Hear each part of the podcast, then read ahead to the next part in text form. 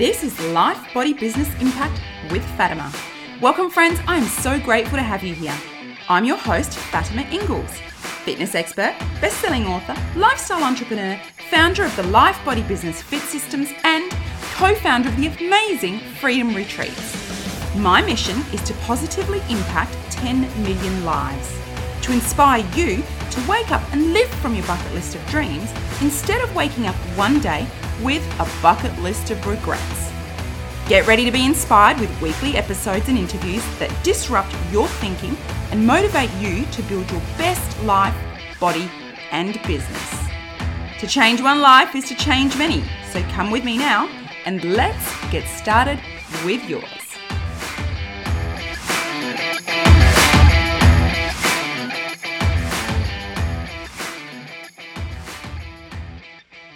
Hello, friends, and welcome back to another episode. Today I'm chatting with Michelle Richards. She is the owner of the Base Transformations in South Australia, a successful entrepreneur having owned two very successful businesses in the fitness industry. She's a fitness and bikini model champion, having represented Australia in Spain, Madrid. So, absolutely amazing. She creates bodybuilding champions, men and women. She's a mother, she's a plant based practitioner functional diagnostic practitioner. So, so what that means is she it allows her to act as an integrative coach. Geez, I can never get that word out right.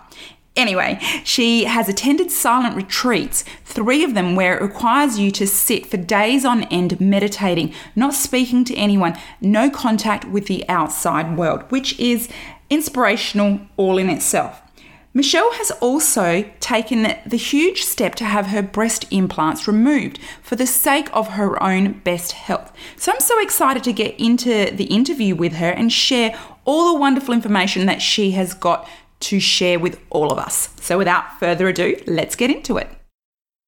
Hi, Michelle. Thank you so much for taking the time to be on the show today. It's so fantastic to have you here. Thank you. I really appreciate yeah being invited on and really excited to have a chat. Yeah, I'm really looking forward to the conversations that we're going to have.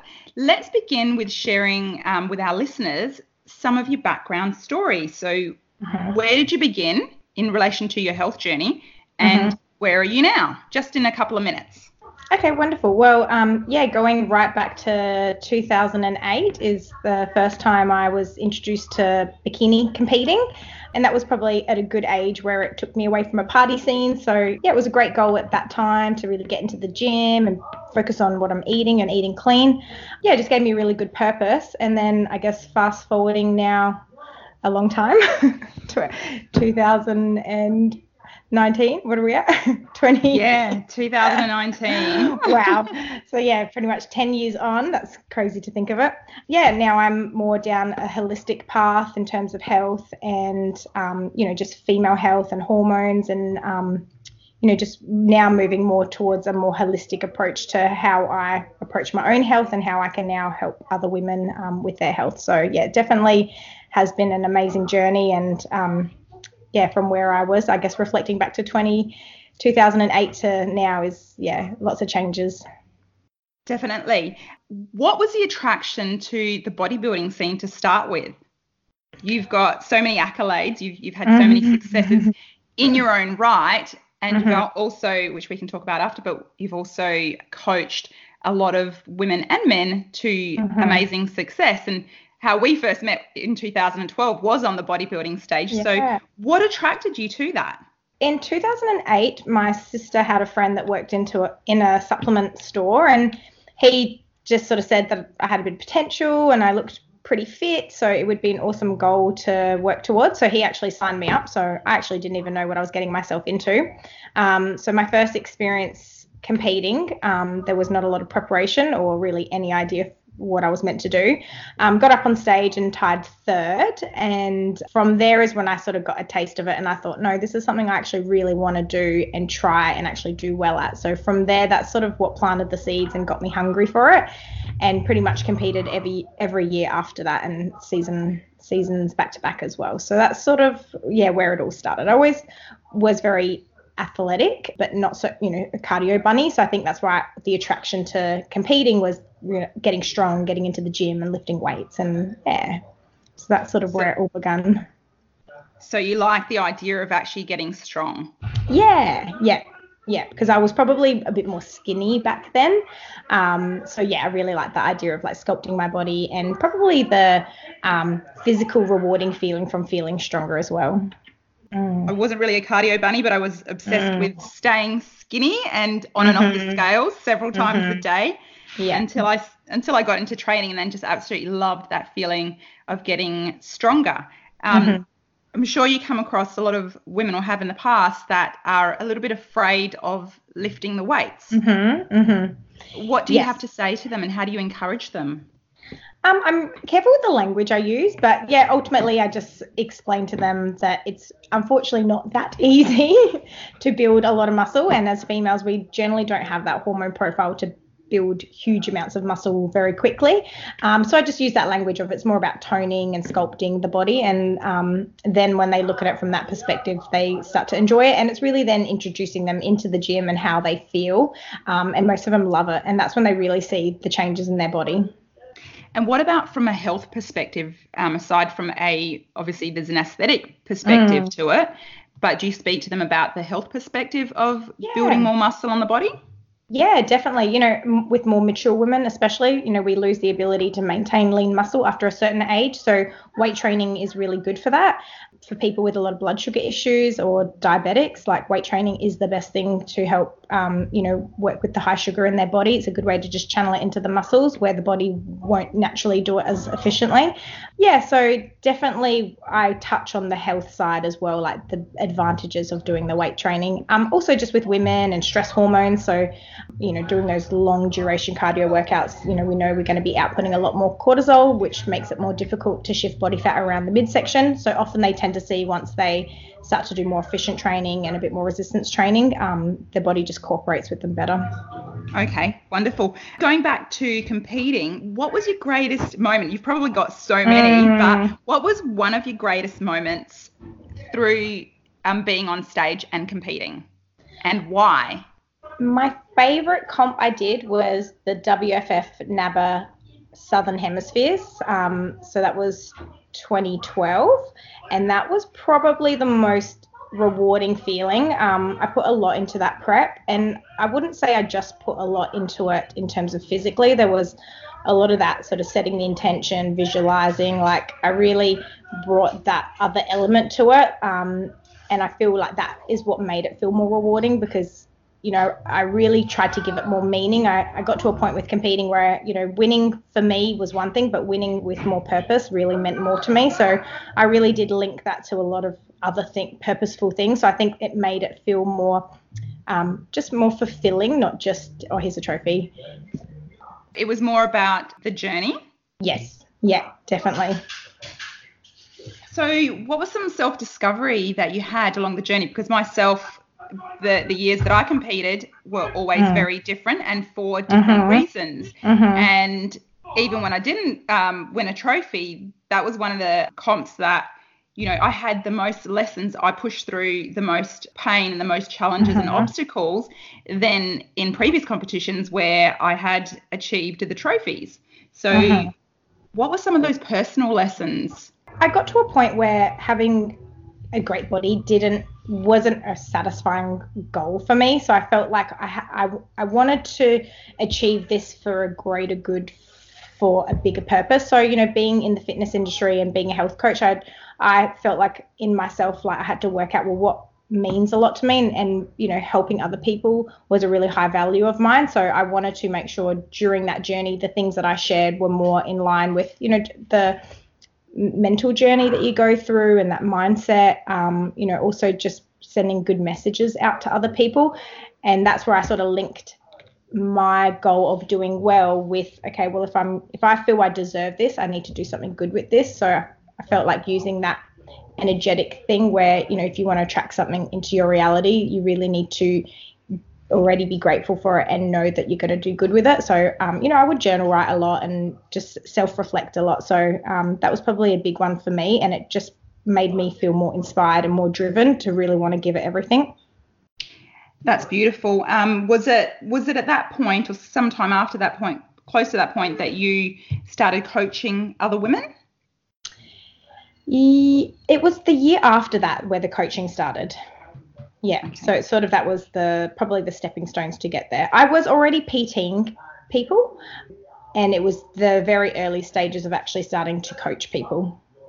Michelle, did you feel pressure to look a certain way in the fitness industry when you were competing and even when you stopped competing? Yeah, definitely. Like after I did my last show in 2014, um, I actually had some health challenges, so, and it made me not be able to train the way I normally would. Um, which you know, obviously from a stage body to an everyday body, there was a difference. Um, and yeah, it probably did make me feel not. I had identified with looking that way for so long, so it definitely was a challenging time for me and I did notice I did withdraw from the world a little bit at that time and social media and, and that and I just needed to um, remove myself and looking at other images that would make me compare myself and feel less of myself.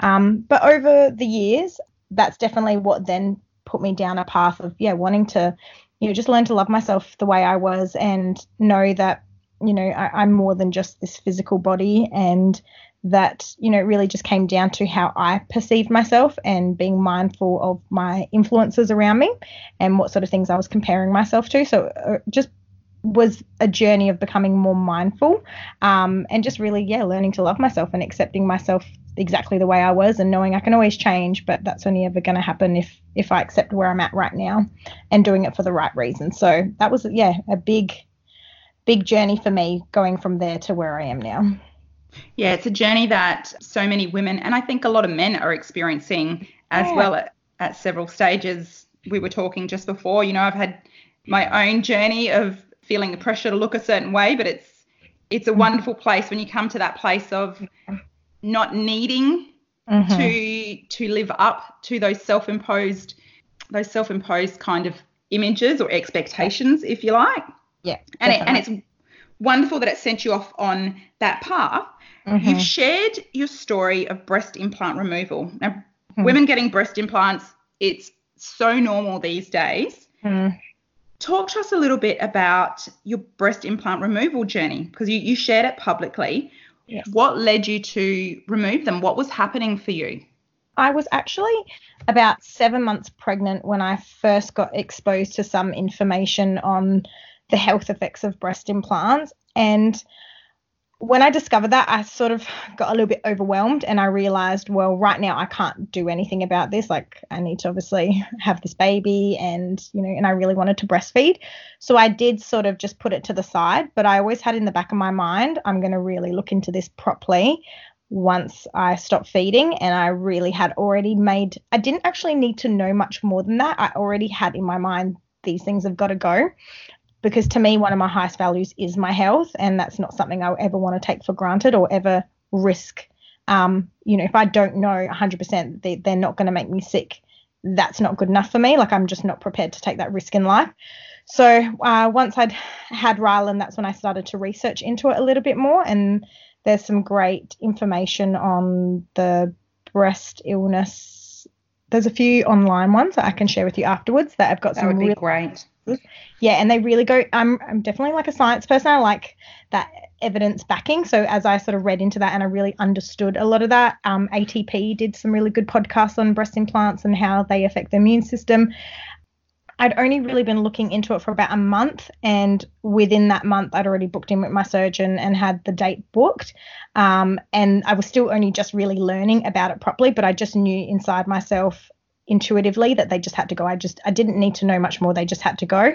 But after that is when I really started to look into it, and it, it was quite frightening the health effects that they can cause, how they trigger the immune system, how the body attacks them, all the pathogens that can grow in there. Yeah, so I because I am a practitioner, I also was able to do a really comprehensive blood testing on myself, and I had noticed some unusual things happening in my blood works with my immune markers, my thyroid markers, and I then ran my bloods again three months after, and I was actually really, really shocked to see the changes that had happened in my blood work. So I went from, you know, having hypothyroidism to four, it was four months, sorry, after that, where my levels were most perfectly in the range. Um, my white blood cell markers had come back to a normal range. My inflammatory and acidity markers had improved, and that was just enough of a proof and testament to myself that I just knew I'd done the right thing. And it's just exciting to be able to share that and the information behind it, like the actual um, studies on it as well.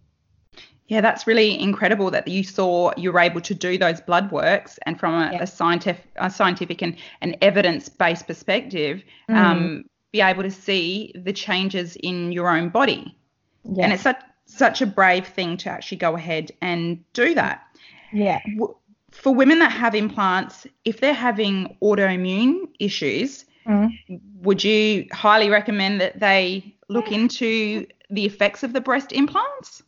A hundred percent, especially, and even if they're sort of showing signs of, you know, of autoimmunity and they haven't been diagnosed yet, it's really not something to risk or if they've got like a family history of it. So with the implant, it really is, you know, when we think about it, it's a foreign body. It's in our body. Our bodies know it's not meant to be there. So our immune system starts to attack it and tries to protect us from it. So what can happen is one, the immune system gets suppressed when it comes into contact with other things because it's so busy attending to the implant. And secondly, with time, when the immune system's so active, um, attending to the implant, sometimes it then can't distinguish the difference between its own tissue and the implant. So that's where we can then start to trigger some autoimmune conditions. So probably isn't a smart idea for anyone with autoimmunity or a history of it or signs of it um, to get implants. Yeah, I definitely would not recommend it. Yeah, that's a really key point, and I hope that women who are thinking about getting implants listen to this, and even if you ha- do have them and have some uh, autoimmune issues, that you look a little bit further into it. So Michelle mentioned some um, some sites earlier, which I will include in the show notes, so that if you want to do a little bit more research, you can go ahead and do that. So thanks so much for sharing all of that, Michelle. And autoimmune is it seems to be um, almost in fashion these days because mm-hmm. so many people are are struggling with mm-hmm. autoimmune issues. Mm-hmm. So yeah, it's a real thing, and yeah, I think nutrition plays a part in that as well, and lifestyle. Absolutely, 100%. But what so many people didn't know is that things like these foreign objects, these mm. implants in the body, yeah. also play a part. So, yeah. uh, going back to before you had your implants removed, what mm-hmm. made you get the implants, and and how old were you? I was only 22, so I was, like I said previously, like I was always on the leaner slightly skinnier side. So I didn't have any breasts. Um, and at that age, you know, you you're young, you're silly, you you know, you think I want to feel more feminine. I want to, you know, uh, for me, it felt like I want to have them to feel like a woman. Um, so I was quite impulsive of doing it. So I went and got a loan and did it like didn't even really think about it. I'm quite impulsive in when I do something. So it was just one of those things that I just jumped on and did. And I had them my first pair in for three years. Then I actually went and had them redone um, three years after that. So in total, I had implants in for 10 years. And, you know, I, I feel like I told myself it was for me that I had them done. Um, but I think it actually was before I even competed. So it wasn't just competing that influenced me. I think I had other people around me at that time that were having them done. So it became so normalized.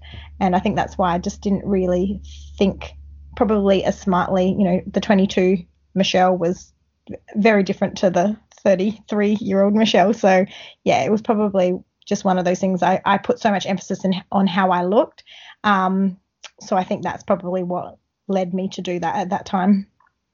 I think we could all say that um, looking back, you know, 10, 11, 15 years, we were probably very different people and made very different decisions. So it's absolutely, absolutely um, yeah. Re- relatable.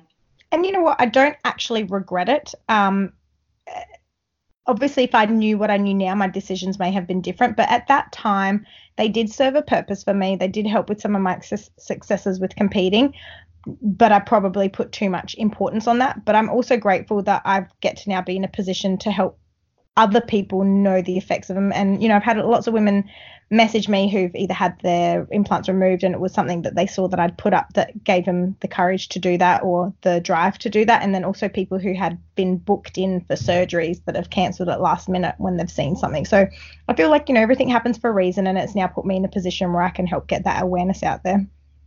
Yeah, well, that's that's definitely um, serving a bigger purpose, isn't it? And mm-hmm. one of my philosophies is to change one life is to change many. So through yeah. your own journey of going through having them, your own health issues, and then deciding to remove them, and the experience and and testing you've done other afterwards, mm-hmm. like you just said, you have had women message you who have made decisions that are huge life impacting decisions. So that must feel mm-hmm. really quite rewarding for you. Yeah, really good. Yeah, definitely. I'd love to talk to you about your silent retreat.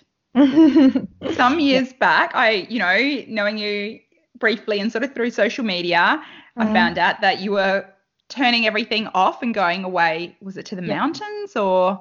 Well, I've been on three 10 okay. day uh, silent meditation retreats. They're called Vipassana. Um, and one of them was in the Blue Mountains, one was in Adelaide, uh, um, Murray River, and then the other one was in Victoria. So I, in one year, I went to three of them. Yeah, which was pretty big. Wow, what was going on for you to decide to do that? Because it's not just oh, people struggle to mm. meditate for 20 minutes or an hour, let mm. alone going away on a silent retreat. Tell us yeah. a little bit more about that and what yeah. the driving factors, like the deeper driving factors, were yeah. for you to go away and do this. I've always had a more spiritual background, and I think that's been a really big part of my life. I've grown up around that. So I have been on meditation retreats before, like when I was younger. Um, so I signed up to the Vipassana. My mum had actually done it before and she told me about it, and I thought it was definitely something I wanted to try. Um, so the first one I went to, um, it was at a really perfect time in my life. My work was really crazy at that time, and you know when you coach people, you're very connected to people and very contactable. So it was just nice to go somewhere where you had to hand your phone in, you weren't allowed to talk to anyone, you weren't allowed to speak, you weren't allowed to read, you just had to be with yourself. Um, and we did sit for about 10 hours a day in meditation. Um, so really, your eyes were closed more than they were open. You forget what your voice sounds like. You sort of it was an opportunity where you got to just strip yourself away on many levels and even how you identify yourself on a personality level. Um, and you really just go within. Um, for me, like it brought up a lot of stuff that I feel like I was able to let go of as well, just from, you know, childhood and just things like that, that, you know, it, we don't often just sit in silence and reflection. Um, but it was the most amazing experience of my life. It was probably the most horrible experience, the most painful experience, but also the most life changing experience. Um, that when I came back into the world, I felt like everything was heightened again. Like, you know, I was just so more, so much more present. My mind was so much quieter. Um, you know, just little stimuli was so heightened, like colors and sounds and looking up and, you know, being in the moment with someone. You weren't overstimulated with phones and technology and social media. I just feel like the first time I went to it, when I came back into the world, I felt like it was a reset button and I could kind of live my life from a different place and not be so caught up in that rat race of life. Um, and that's what inspired me to want to do more. Um, and that's why I went back and did two more after that before I had right. That that is absolutely incredible. Like your description of all of that makes mm-hmm. me want to go and explore it. And I'm sure has to do it. You're never the same person after. It is the most beautiful experience. Yeah. You learn a lot of philosophies there as well. Like it's I could not recommend that more to people. Like you really get to just reset yourself and come back in the world different. We're so busy being busy these days and, and with the pull of, you know, the phone and the device and all the information mm. and social media in your hand, it's so hard for people to to really know themselves. Yeah, and be present. Yeah, life's just happening. It's like no one's actually in it. Yeah, and people are in a rush to get to mm-hmm. the next point, to the next milestone, yeah. to the next yeah. place or thing, rather than yeah. enjoying. It's about the journey, really, rather than exactly that destination. Yeah, because that you know that destination point moves all the time, and if you're constantly chasing something or trying to strive for something, you just miss out on the moments happening now, and that's really just life happening. Um, so it's just learning, yeah, just to just stop and just be and accept and be grateful what's for what's happening now. So I am going to ask. I'm assuming that you do, but do you meditate regularly now? Yeah, every day. Um, after I did Vipassana, I sat for an hour every single day for a month. Then my practice just got a bit disrupted, and I found I put too much expectation on myself that if I couldn't sit for an hour, then it was almost like all or nothing. Then I realized I just needed to find a happy medium. So I now sit for 30 minutes every morning without fail. So my morning ritual is I get up, I meditate for half an hour, I write in my gratitude journal, um, and then I allow my day to start after that. And no phone, nothing gets turned on, nothing comes into my world until those things are done. And everyone, in, I wake up at 5:30 a.m. So everyone in my house is asleep, so they're my like golden hours, that are my precious, just my precious things for me to just set myself up for the day.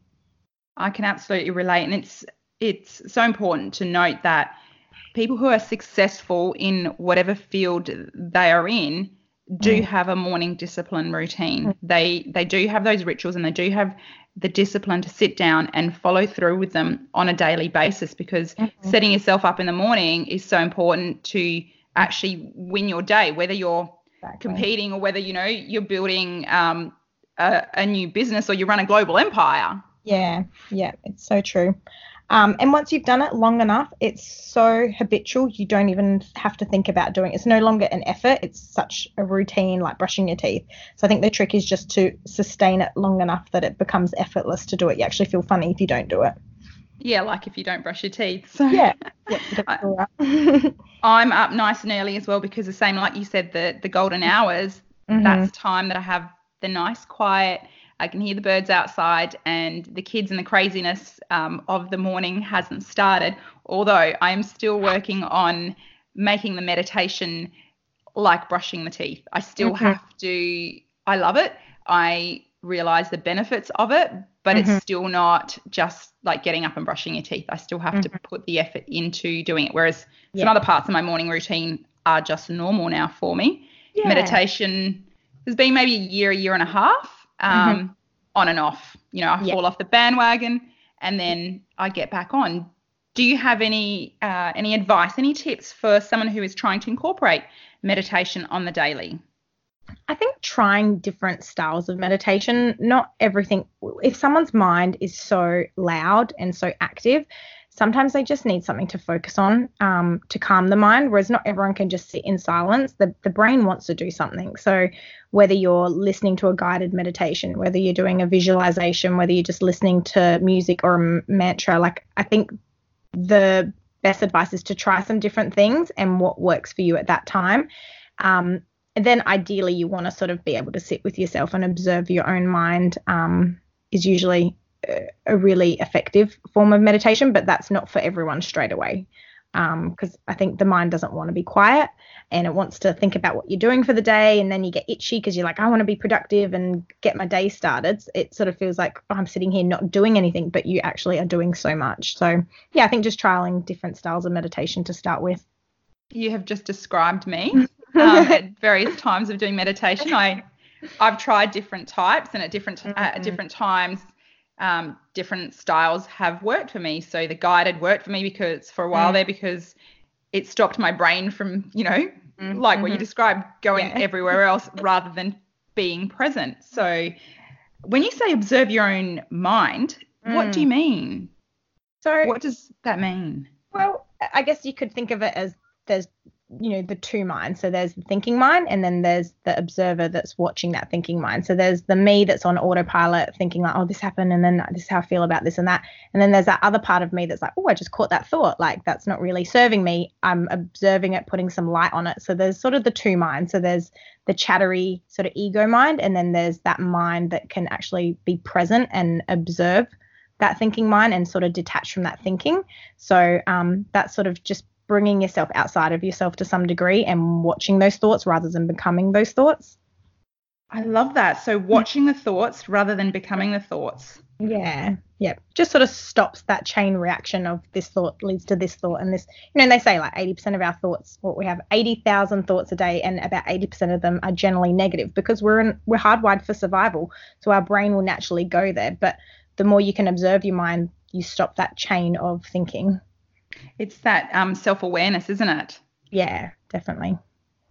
I love it. I could talk about this sort of stuff forever, but we are going to move on to talk, yeah, to talking a little bit more about um, your vegan way of eating. I know mm-hmm. typically bodybuilding, that's mm-hmm. not the way you eat, although mm-hmm. things are definitely changing. Um, you chose to go down the path of a vegan way of eating, and you coach um, champions, including your husband, um, in bodybuilding through eating in a mm-hmm. vegan style. Yeah. Talk to us a little bit more about the benefits of that. Yeah. So um, I, I believe we've been eating that way for about four, coming close to four years. I wouldn't call myself a vegan. Um, I have dabbled back with some, you know, I have the occasional honey, um, or I've had, you know, eggs maybe once every couple of months. Um, but naturally, I just come back to, I feel intuitively my body doesn't want to eat those things. So I might, you know, if it's there or someone's made something, I'll have it. Um, but there's just not something that I would generally have a part of my day to day eating. But um, originally, I guess what inspired moving to more that vegan plant based style of eating was, you know, for starters, I think there was a lot of information going out there about, I guess, the animal side of it, which I didn't think I'd be so affected by. But I think sometimes when you watch one too many things, you, it's just something in you that can't go back. But then I explored more the health side of it and you know I had had a lot of digestive issues, and one of those was maybe my bowels didn't move as well as they probably should have. So I did notice eating more plant based, but plant based eating, there's different approaches to it. Some people go really high carb, some people go more like healthy fats and seeds and that sort of side of plant based eating. And I feel like I'm better with not a really high carb approach. I like the more healthy fats um, and tempeh and fermented um, protein sources and that sort of thing. So um, I did notice my body just agreed with it more. I feel lighter, my digestion's so much better, my energy's so much better. So from my own experience, my body told me it felt better eating that way. And then obviously like learning more into you know how our intestinal tract works and how we break down meat and that um, it just made me and particularly the dairy is a big one i think there's more and more information coming out about the effects of dairy on our health. And once you start to look at that from, again, that scientific background, it just makes sense that maybe we're not designed to eat a lot of those foods. Yeah, I absolutely agree. I don't I don't like labeling eating mm. a certain way. So I've been known to say, you know, I have eaten a paleo way. I have eaten mm. completely gluten free and vegan for or vegetarian for a little mm. while. I generally don't eat dairy, but it's I guess sometimes people get caught up in labeling it. And yeah you spoke about eating intuitively there.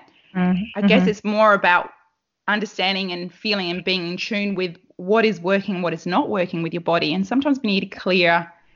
I mean, feel mm free to disagree because you are the practitioner here. Mm-hmm. We need mm-hmm. to sort of clean our body out to then know mm-hmm. what yeah. it is that mm. our body isn't happy with. Yeah. In terms yeah. of food.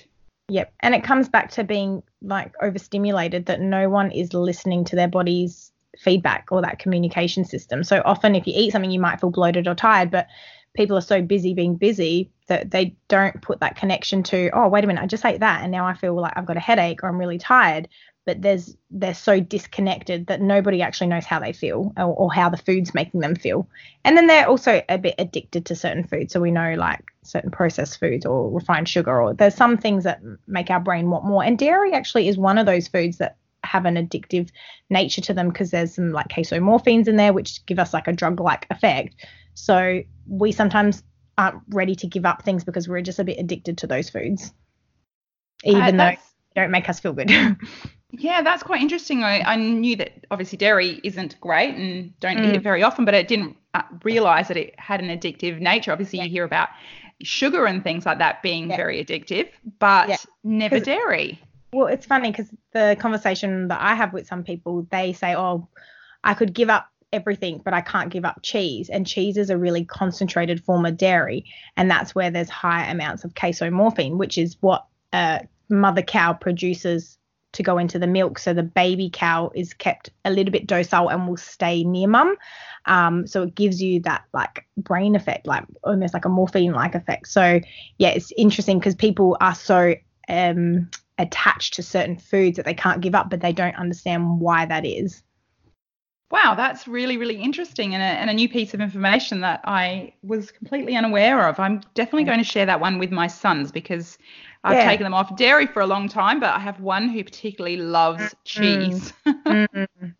I'll um, send you some good doctor, uh, vegan doctors that um, share some really good information more um, on the science behind it. That would be incredible, and I'll, I'll share that in the notes as well. Mm-hmm. For someone who is wanting to listen more to their body, what what would you suggest in terms of just making some changes if they they don't even know where to start? Mm-hmm. Sometimes it can seem overwhelming to completely radically change your diet unless you've got yeah. some major health issues going on, and then that there's the trigger. But yeah. if you're just wanting to improve your health and your eating, mm-hmm. what's a, a, way that isn't overwhelming and mm-hmm. Can seem achievable for someone to do that? Yeah. Um, my best advice would be add the good stuff in before removing anything. So, you know, making an effort to drink more water would be number one because often we may overeat because we're really thirsty. And most people in this day and age do not drink enough water. My second advice would be fill up on more vegetables because that's at least going to keep you nice and satiated and give your body the nutrients it needs that maybe it's not getting from the other foods, which is also triggering hunger because the body's trying to source a certain nutrients. Then I'd really suggest to just start to pay more attention. So if you're eating something, like pay attention to how do you feel before you eat that food? How do you feel while you're eating that food? And how do you feel 20, 30 minutes and the next day? Like think about your digestion, your energy. Um, just paying attention is really important because I think once your body gives you that feedback, if you eat something and you feel so like shit, then naturally you will gravitate to not wanting to eat that food. When you get a loud enough signal back from your body that it's not feeling good, then you that's one way to already start to make a change. Um, so you know, just listening to that dialogue as well, like what's what are your eating reasons? Like often we know what healthy food is, but we generally don't eat enough of it. And most of us know what unhealthy foods are, or the more um, common ones um, the more obvious ones, sorry, but we often will make lots of excuses to maybe eat more of those things. So it's just starting to pay attention to ourselves. Like, what excuses are we giving to, you know, are we rewarding ourselves with food? Is it special occasions that we're allowing certain things in? So it's just sort of being more aware of, like, you know, the conversations we're having. You know, how, if we say, oh, I'm just going to splurge out this weekend and start eating healthy on Monday, like, you know, where's that coming from? Like, like just listening to our dialogue around food and then also just paying attention to how our body is responding to certain foods would be my best advice, like a really good starting place. Yeah, they're they're um, three amazing tips, and it keeps coming up. It's it's that you speak about body awareness and your body's feedback. So I think that is is really important, and it's all connected with mm-hmm. what is going on inside your your mm-hmm. thoughts and and a lot of your past. The food is mm-hmm. what we do with food is certainly connected. At least it was for me with um, things that yeah. have happened in the yeah. past and, and emotional connections. So yeah. majorly, yeah, we eat when we're happy, we eat when we're sad, we're trying to fill a void, we're lacking sweetness in life, like um we're anxious and we want to eat to calm ourselves. Like, yeah, food has become like a drug like substance. So it's I think just being aware of ourselves is so, so important and powerful for more permanent change, not short term change yeah, um, so much great information, guys. I hope that you have been taking notes, even go back and re listen to some of what um, Michelle has shared, especially around the food and, and the body awareness and body feedback. Mm. Michelle, I want to ask you do you have any regrets? You spoke about the implants, you say you don't regret them, but do you have any mm. regrets in life in relation uh, to your health and your journey? I wouldn't say any regrets as such, but um because i you know ultimately i think everything we go through prepares us for you know who we you know lessons we need to learn or strengths we need to build.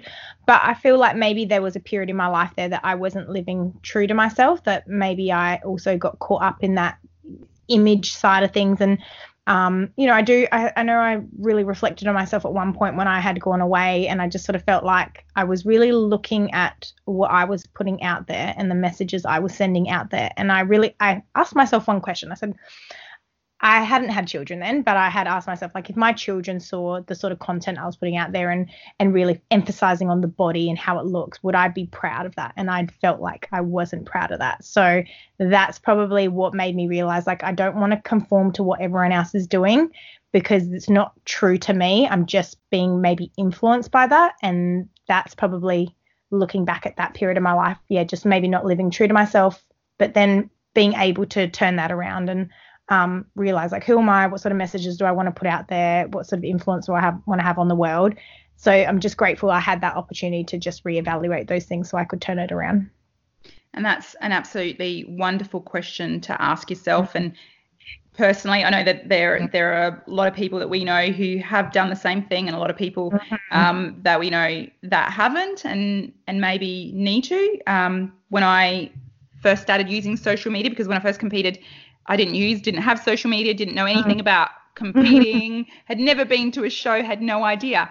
Second mm. year round, I did have social media, and I remember standing um, in front of the mirror at the gym one day going, Why am I doing this? Like, why am I really doing this? Like, I think there yeah. was a week and a half or two where I was questioning myself and my motives for what I was doing, mm-hmm. photos that I would take or post. Why am I doing this? And mm-hmm. the same thing I always said I don't care about the likes. This isn't about the likes because if I look forward and my sons are older and they look at what I have posted, will I be proud or mm. will I be um, embarrassed or ashamed in any way? And I've always used that as a guide.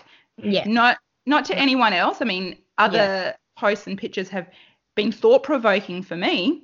Mm-hmm. But then I just turned it on to myself and kept asking myself, what's my motivation behind it? Yeah. What is my intention yeah. with this particular image or picture or wording yeah. that I'm putting out there. And it certainly helped to keep me focusing on a track and in mm-hmm. a place where, you know, I am proud of what I put out there. So I think that's beautiful. A theme in, in this whole interview has been mm-hmm. self reflection and self awareness. Mm-hmm. So, mm-hmm. Michelle, do you have a particular book, health, spiritual, mm. fitness, personal development, that is a mm-hmm. favorite that you would recommend people just doesn't matter what they're doing in life, just pick up and read it. I have so many, but my favorite one that I do come back to a lot is called The Charge Life by Brendon Burchard. And that's, I actually get a lot of my clients even to read that book or, or get it on audiobook. And it's, I think it's life changing. And everyone I know who's listened to it say it's life changing. So I definitely think that would be a good one to recommend. All right. I'll definitely pop that down in the notes. It's called The charge Life by Brendon Burchard. That's the one. Perfect. Now, where can we find you if listeners want to go and find you and connect with you? Um, what do you offer in terms of uh, diagnostic testing, mm-hmm. competition prep, coaching? Let us know. Um, so you can find me on my athlete page, so Michelle Richards Health and Fitness Coach, or my personal Michelle Richards Facebook page. I'm also on Instagram under Michelle Richards Health Coach.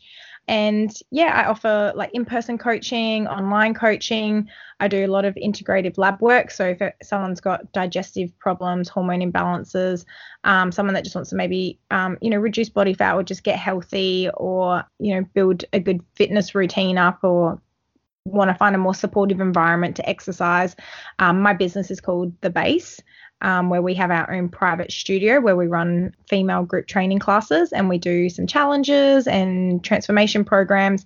Um, all of our programs are just really tailored to the individual based on their health goals and also their just their own personal goals. Do people have to be located in Adelaide to be able to work with you, or or can they work with you online? Yeah, no, we do offer online programs also. Beautiful. Um, it's been incredible having you on the show and interviewing you. So much golden information there. Do you have a final message for the audience, a parting thought, or a, or an action item that you'd really encourage them to just go out and do?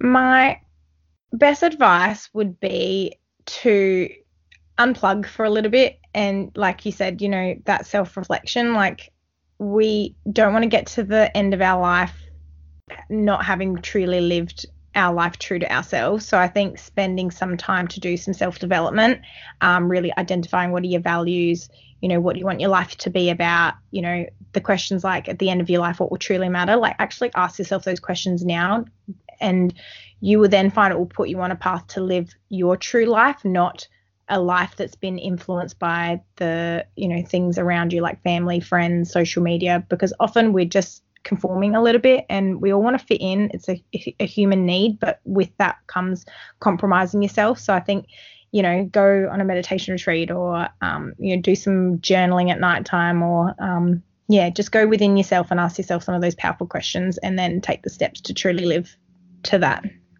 Absolutely. That is wonderful advice. Questions mm-hmm. really are the answers and sometimes mm. asking those questions we don't mm-hmm. actually know the answers. What are your values? Sometimes you yeah. ask yourself or you ask people and it's like actually yeah. i don't know so it's that quiet time that that you've suggested i think which is so so important to be able to to work through that and and understand that and then obviously it'll impact the choices that you make in life so you don't wake up one day mm. with a mm. bucket list of regrets in life yeah that's so, true that would be the worst So yeah. Michelle, it has been absolutely incredible chatting with you. I love always love talking to you. You're you're a wealth of knowledge. Thank you so much. Thank you. I really appreciate it. It's been such a pleasure. Thank you so much for listening to the show. I truly hope you have found it beneficial and have taken some value from it. Hopefully, a lot. If you did, please please share this show with anyone you feel may need to hear it.